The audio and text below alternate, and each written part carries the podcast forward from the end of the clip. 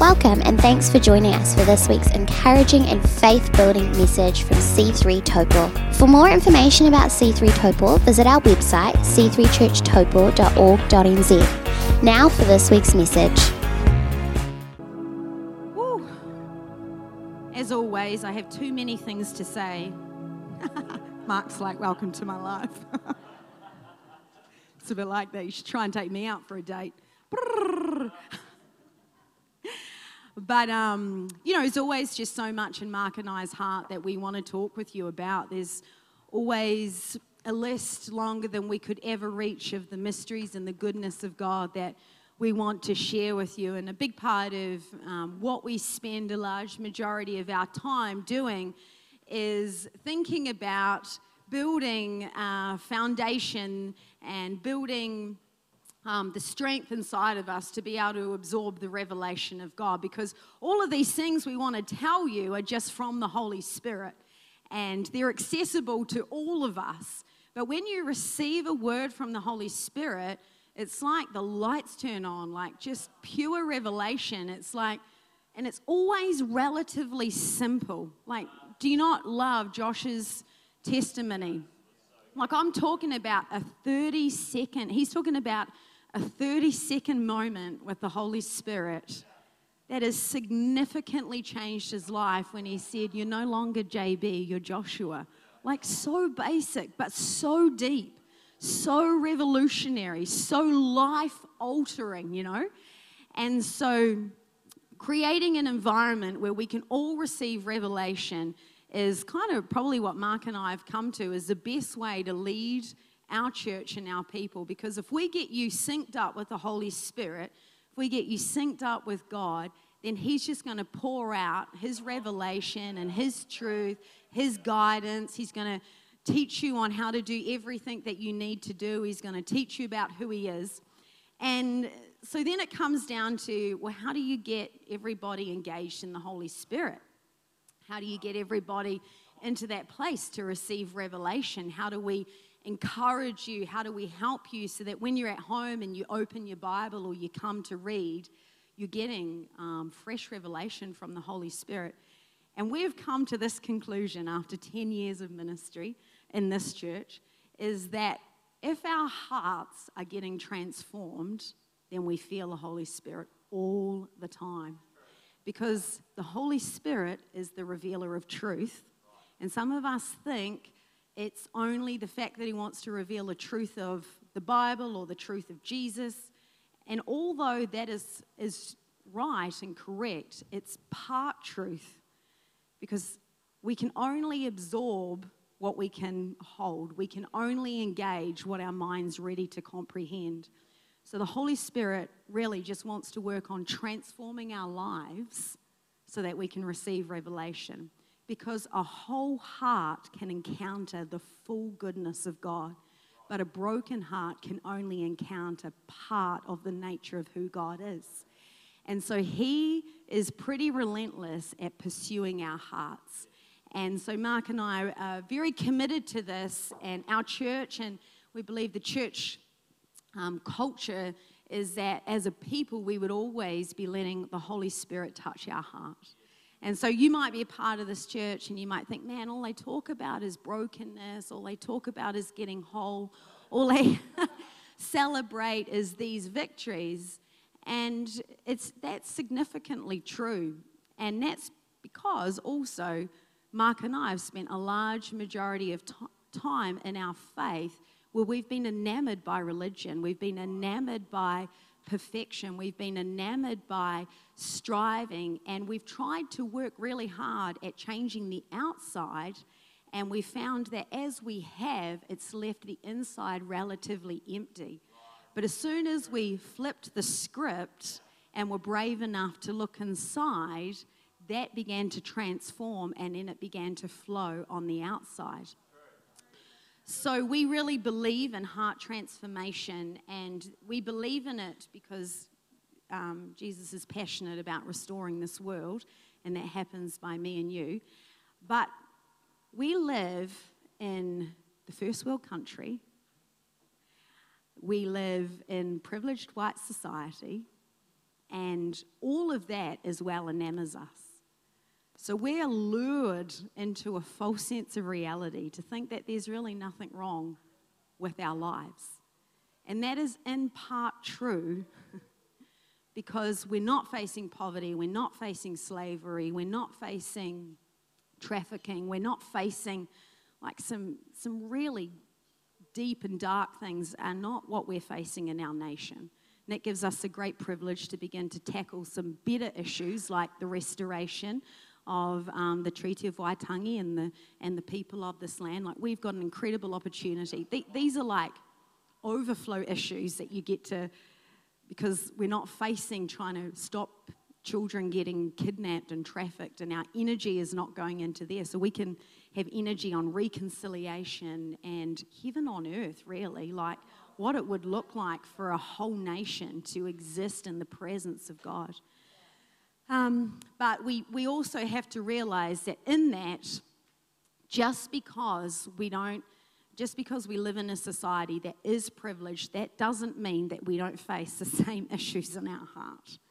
We face a greater challenge for humility and for us to actually tend our heart and not let it just be enamored by our life.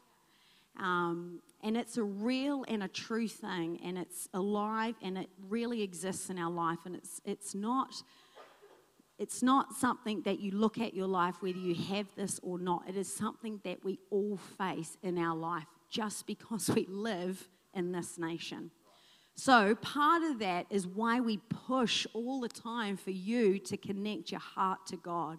Why we're constantly beating a drum that has a rhythm of transformation, of restoration, of deliverance, of forgiveness, of mercy, of compassion, all of these things, um, because we're trying to really give you the tools to anchor into the truth of who you are and once you realize who you are on the inside, God will get busy fixing you and making you whole. And then you can actually begin to see, receive revelation that will really last. Like it won't just come and go like a visitor at your door, it'll be like a long lasting connection with God. And like, like we heard today with Joshua, this is, this, will all, this is his new normal. This is not you know, we're all going to try hard to call him Josh for a month, and then after that, we're back to whatever comes out of our mouth, you know? This is a lasting revelation that is setting him up for the truth of who he is. And as, you know, the simple truth of revealing who his identity is um, can enable him to actually receive the revelation of who God has called him to be. If he knows who he is, if we know who we are, then we can much easier answer the question of what does God want us to do. Because if we keep berating him, what do you want me to do with my life? He's going to say this to us. Would you even know who you are first? and Christians walk around all the time. What does God want to do? What does God want to do? Well, what does God say who you are? Who are you? Who has He created you to be? because who you are has so much to do with what you're going to who you are has so much to do with what you're going to be i um, had a vision just not long after covid when we were having a prayer meeting and um, it was this auditorium and this huge explosion went off like you know like i've only seen on tv those nuclear explosions where it leaves a huge um, um crater in the ground. And so all, uh, this huge bomb or something went off, explosion in the auditorium, and underneath was this huge crater left, and the crater went right down into the middle of Earth. And then I saw rising out of the explosion JB. oh, oh no, I didn't. Oh, shoot. He said there's a grace period. Whew, I'm still in it. Joshua. Now you know how the disciples felt when Jesus changed their name. I saw Joshua come out, and he was, I actually saw him with Jake Morris alongside of him. And they came out with um, a taiaha, and the presence of their being was a warrior with great significance and authority, but also um, the feeling that what um, was on them was that they were leading a charge. And so I was instantly intrigued. What were they leading? And as I saw them come out wielding their taiaha, coming out of the midst and walk forward, and they just walked straight through the stage, I saw right behind them come through all of these people after them, just like a sea of men and a sea of women. And as they came past the crater, all of the darkness and, and all of the things that bound their life jumped off and into this crater and they walked forward and they walked free. And Holy Spirit reminded me of that today, Josh. And I thought, this is it, this is who you are. And I just never found God. God gives you visions, He gives you pictures sometimes, and you're unsure what they mean. And um, you just pop them in the shelf of your spirit, and He reminds you again what they are. But I believe it's the call of God on your life. And um, this is the thing: is when we know who we are, what God wants us to do just starts to come thick and rich into our life, man. It's like boom. It's like you are the prophet's favorite. You are the Holy Spirit's favorite. You feel completely um, like the spotlight of heaven is on you. And it's just because you've begun to realize who God has called you to be. And my message this morning that I really wanted to um, share was um, about how relationship births revelation. And there's this great scripture and great story which many of you will be familiar with, but let's turn in our Bibles to Matthew chapter 6, verse 13. And, and Luke, I hope this is ministering to you, all of my books. They're all currently broken. And I spilled coffee all over this one last night.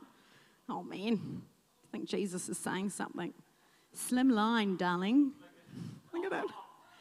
This is broken because I brought a new Bible and I brought it to church. Oh, and I can't find it. So, this is a two part series, the Word of God, bound in a leather. Um, this is actually Phoenix Percy's Bible. Where are you, Phoenix Percy? Um, given to him by Pastor Luca um, and then currently picked up by me. But if you've seen my Bible, it's black and it looks exactly like Mark's, except it's got enormous writing in it. And if you have taken it home and thought, wow, someone left a Bible for me, please keep it because I can order another one. oh dear. Matthew. Matthew 16. Oh, shivers. The thing about enormous print is it makes your Bible huge. There's more pages to figure out. Oh boy. This is like extra, extra bold. And if you didn't know you can get these, you can. Okay, here we go. okay, hang on. I know. All right, Matthew chapter 16, verse 13. It's probably going to come up on the screen, and I've come to this. When Jesus came to the region of Philippi, he asked his disciples a very interesting question. He said to them, Who do people say the Son of Man is? Most translations say, Who do people say I, the Son of Man, are? So he's saying to his disciples, because he's performing miracles, he's doing a whole bunch of things, he's moving in the Holy Spirit He's receiving the word of the Lord. He's teaching to multitudes like it's all go. And into chapter 16, he says to his disciples, his close friends, Who do people say I am? What are people saying about me? What's the, you know, what's the word on the street? What's happening in connect groups? What's happening with your families? Like, who do people say I am? They replied to him, Some say John the Baptist, others say Elijah and still others say Jeremiah or one of the prophets. Jesus says, Well, who do you say I am? What about you? He asked. Who do you say I am? Simon Peter answered, You are the Messiah, the Son of the living God. Jesus replied, Blessed are you, Simon, son of Jonah, for this was not revealed to you by flesh and blood, but by my Father in heaven. And I tell you that, Peter, on this rock I will build my church, etc., etc., etc. So we see Jesus standing here with his 12 closest. Like these guys are, they're living together, they're rising every day, eating together, they're, they're traveling the, the, you know, the known world at that time together. Like they are so present with each other. These the um, disciples are firsthand experiencing what God is, what Jesus is doing on the earth. And he says to them, Who do you say I am? And they still quite haven't got it. So they're referring to what people are talking about. They say, Some say you're John the Baptist, some say you're Jeremiah, some say you're one of the different prophets. So people are talking, there's all sorts of conversation going around. These men are talking about who this guy might be. And then all of a sudden, Peter has this revelation in his spirit of who Jesus is. And he says, You are the Messiah, the Son of the living God.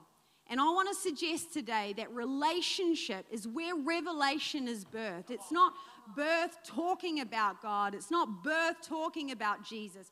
It's not birth sitting around in our, our circles sometimes being like, well, who is God and what is this whole thing? You've got to know Him. You've got to actually have like time with Him. You've got to be in relationship with Him. And when you're in relationship with Him, revelation comes. But revelation is a gift we don't know what to do with when we're not in, in relationship with Him.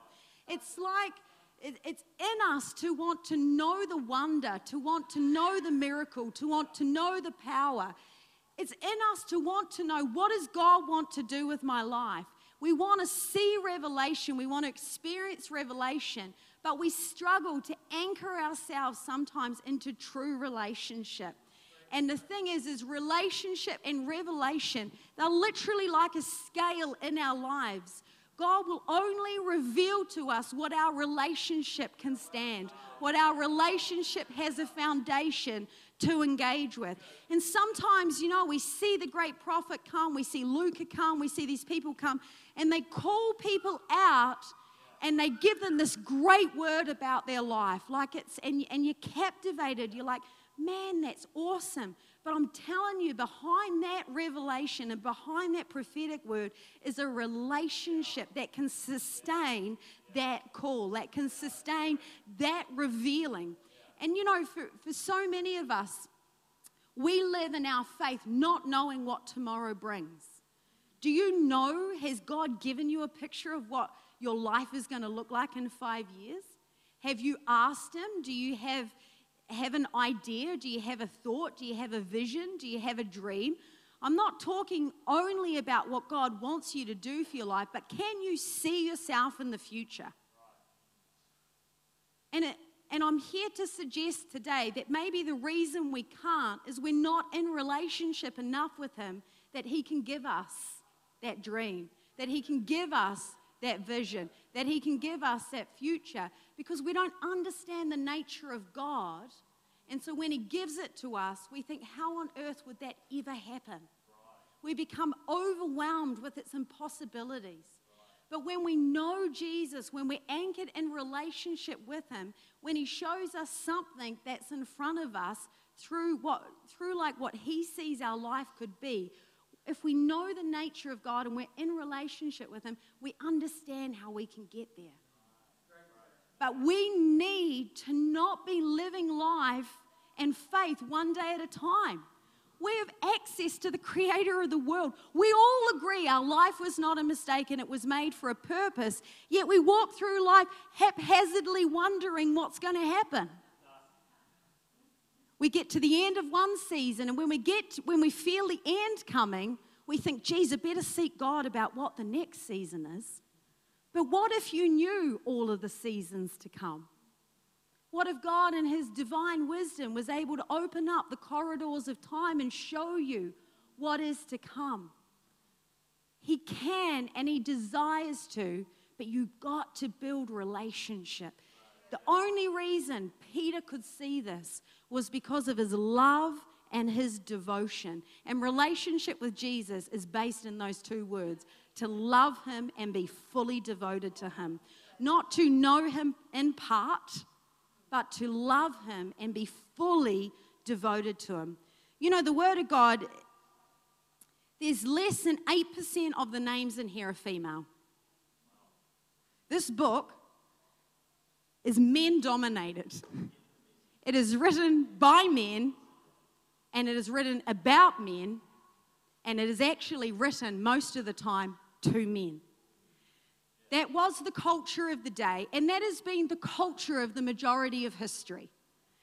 And there is, you know, in God's divine wisdom, when He laced the Bible together, He knew it would have a man dominated, um, you know, the stories and all of that would be mostly about men.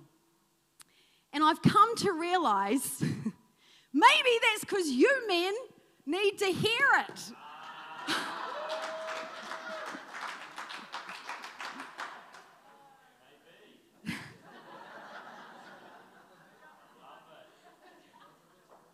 And just penny after penny has been dropping in my spirit about this.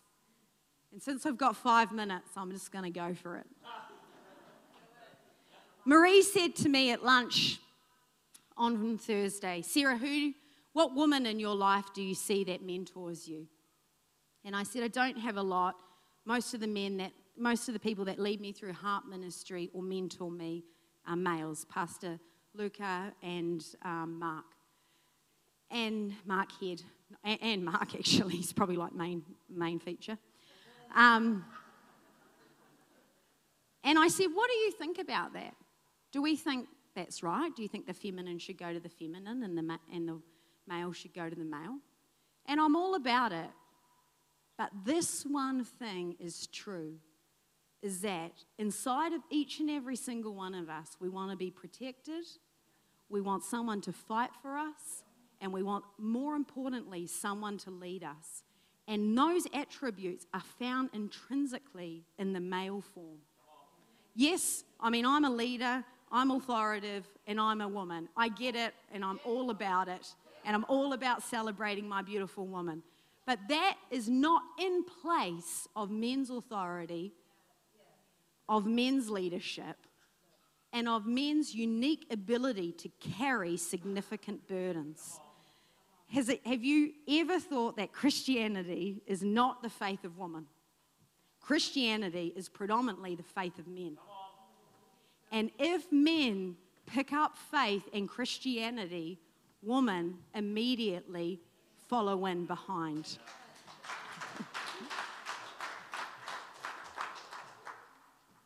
Thank you for agreeing.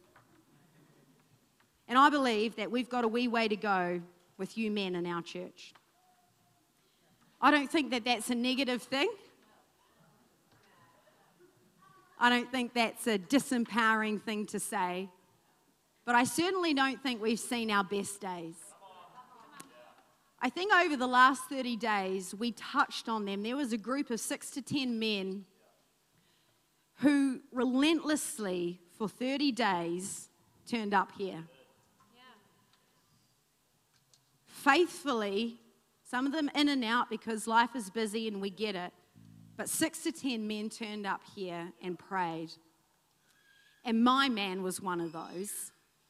And the significant impact that that has had in my household is like, I can't even begin to explain that what happened in those 30 days could potentially have taken us two years to achieve. Things were uncovered in our family that have been sitting in there that we haven't been able to see because you, like me, are busy. So we miss things, but the Holy Spirit never misses a thing. So things in our family were uncovered, and as they were uncovered, an invitation for closeness, of intimacy, of relationship began to establish in our personal family. In our marriage, there's been a few things that we've been struggling with over the last two years, and they're to do with our own heart issues, the way we've been raised, but they've begun to significantly impact our marriage because we don't know how to help each other. and we're trying to help each other, and we're constantly reaching for each other. But the thing is, is only God can do what He needed to do. And Mark had a very significant breakthrough, which he'll talk to you about in the years in the days to come, but has completely revolutionized our marriage. We met Matua Rehua, who is a part of Atireia's whānau, last Sunday at 3 o'clock. On the Friday before, we met his great koro, who is his um, father's, or who is his mother's, mother's, mother's, okay, anyway, blah, blah, blah. Great koro. Randomly driving through New Zealand and wants to meet his moko. These things are so dear to our heart because we cannot push our way into his family. And there is some other miracles that have taken place. But in 30 days, the miracles that took place because a man would rise in the morning and seek the face of the Lord. He would choose to devote his life and love the Lord his God with all of his what? Heart, soul, and mind. The overflow of that was so significant that even in a couple of years, without the touch of God, we may not have been able to achieve those things. We cannot add Christ to our life, Christ must be our life. The fallen feminine seeks control, but the fallen man abdicates responsibilities. And I want to really encourage you, and, and I know I'm doing this in the last part, but Mark has really encouraged me to, to appeal to you men and to, to try and put around some words on behalf of women how much we love and desire our men to pursue God. I think that all of us women would trade finance to have our men set a fire for God. I think we would work a budget to have a little less if we knew our men would rise a little earlier and seek the face of God. If they would understand that God has called them to lay their lives down and serve Him and not work, we would be more fulfilled and we would be more happy. They say a silly thing happy wife, happy life. And it's knocking on the truth of what is a key to life. If you can go home and your wife is happy, that's one of the greatest gifts a man could ever have. to walk through the doors and his wife is flourishing, his home is flourishing, his children are flourishing. But it only happens with the currency of devotion and love to God. Not devotion and love to work, but devotion and love to God. And I know that you men, you work hard for your families. I know that you're not out there self indulging from nine to five and working and creating money. I understand that this is your contribution. In fact, this is your way of laying your life down for your family. And I honor it, but only if it comes second to laying your life down for God and for devotion to Him.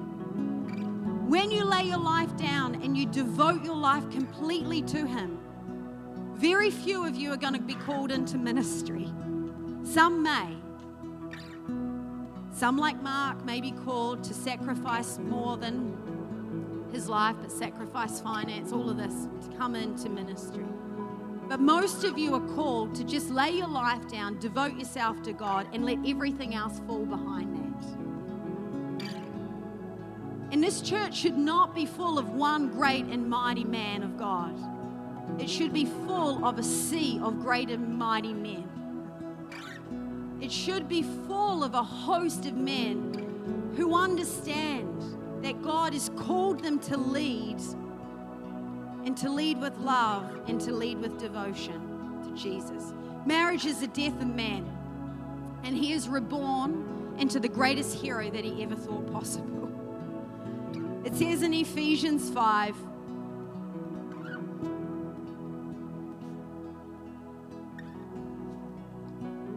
Submit to one another out of reverence for Christ. And I have to say, Esteban Puente has probably led us and guided Mark and I on how to do this. He's a great man. Submit to one another out of reverence for Christ. Wives, submit to your husbands as you do to the Lord. For the husband is the head of the wife, as Christ is the head of the church. This would be every woman's desire to be led, to be protected, to be fought for, to have someone who would understand headship, anointing, leadership. Now, for the husband is the head of the wife, as Christ is the head of the church, his body of which he is the Savior. Now, as the church submits to Christ, so also wives should submit to their husbands in everything. Husbands, love your wives just as Christ loved the church and gave himself up for her to make her holy, cleansing her by the washing with the water through the word, and to present her to himself as a radiant church without stain or wrinkle or any blemish, but holy and blameless. In the same way, husbands ought to love their wives as their own bodies. He who loves his wife loves himself. After all, no one ever hated their own body, but they fed and cared for their body, just as Christ does the church. For we are members of his body. For this reason, a man will leave his father and mother and be united to his wife, and the two will become one flesh. This is a profound mystery. And Jesus says there, I'm talking both about the church and both about marriage in this. But this is men's highest calling. Men's highest calling is to love. Isn't that unreal? We would have thought love is more of the feminine. We're just familiar with the love of a mother, we're just familiar with the love of a woman. But men's greatest calling is love and devotion to Christ and then to his wife. That your life would represent what he did on the cross, that you would lay down your life for your wife. And so you see the beautiful cycle of love and devotion being responded to by submission. There's no fear in submission if your husband's laying his life down for you. There's no fear in giving the totality of who you are as a woman to a man if he submitted and laid his life down for you like Christ did for the church. And so we see a beautiful cycle. And one of the golden principles in the Word of God is everything that dies will come to life, but everything must die to come to life. First, into salvation, we come that we would die to our own agendas and we would let Christ live when it comes to finance, that we would always bring in our income. This is another thing that you men need to have faith for. Generally, and most women, generally, they're unafraid of figuring out a budget and a way to do things in life. There is like this incredible part in the female that can make a $100 go significantly further than if men were given a $100. And it's like there's part of our brain that just fires along. But what I'm trying to say to you is if you put God first, everything else will work together. Men, we need you to give and we need you to lead in this. We need you to be unafraid of trusting God. We need you to be unafraid of letting something go through your fingers and into the kingdom. We desire to see that bold and reckless faith inside of you. And we're willing to walk behind you. We're willing to make it work. We're willing to bear the burden at times to see you released and to be all that God has called you to be. And it looks different in every male. It looks different in every husband and it looks different in every family. You don't have to do it this way or you don't have to.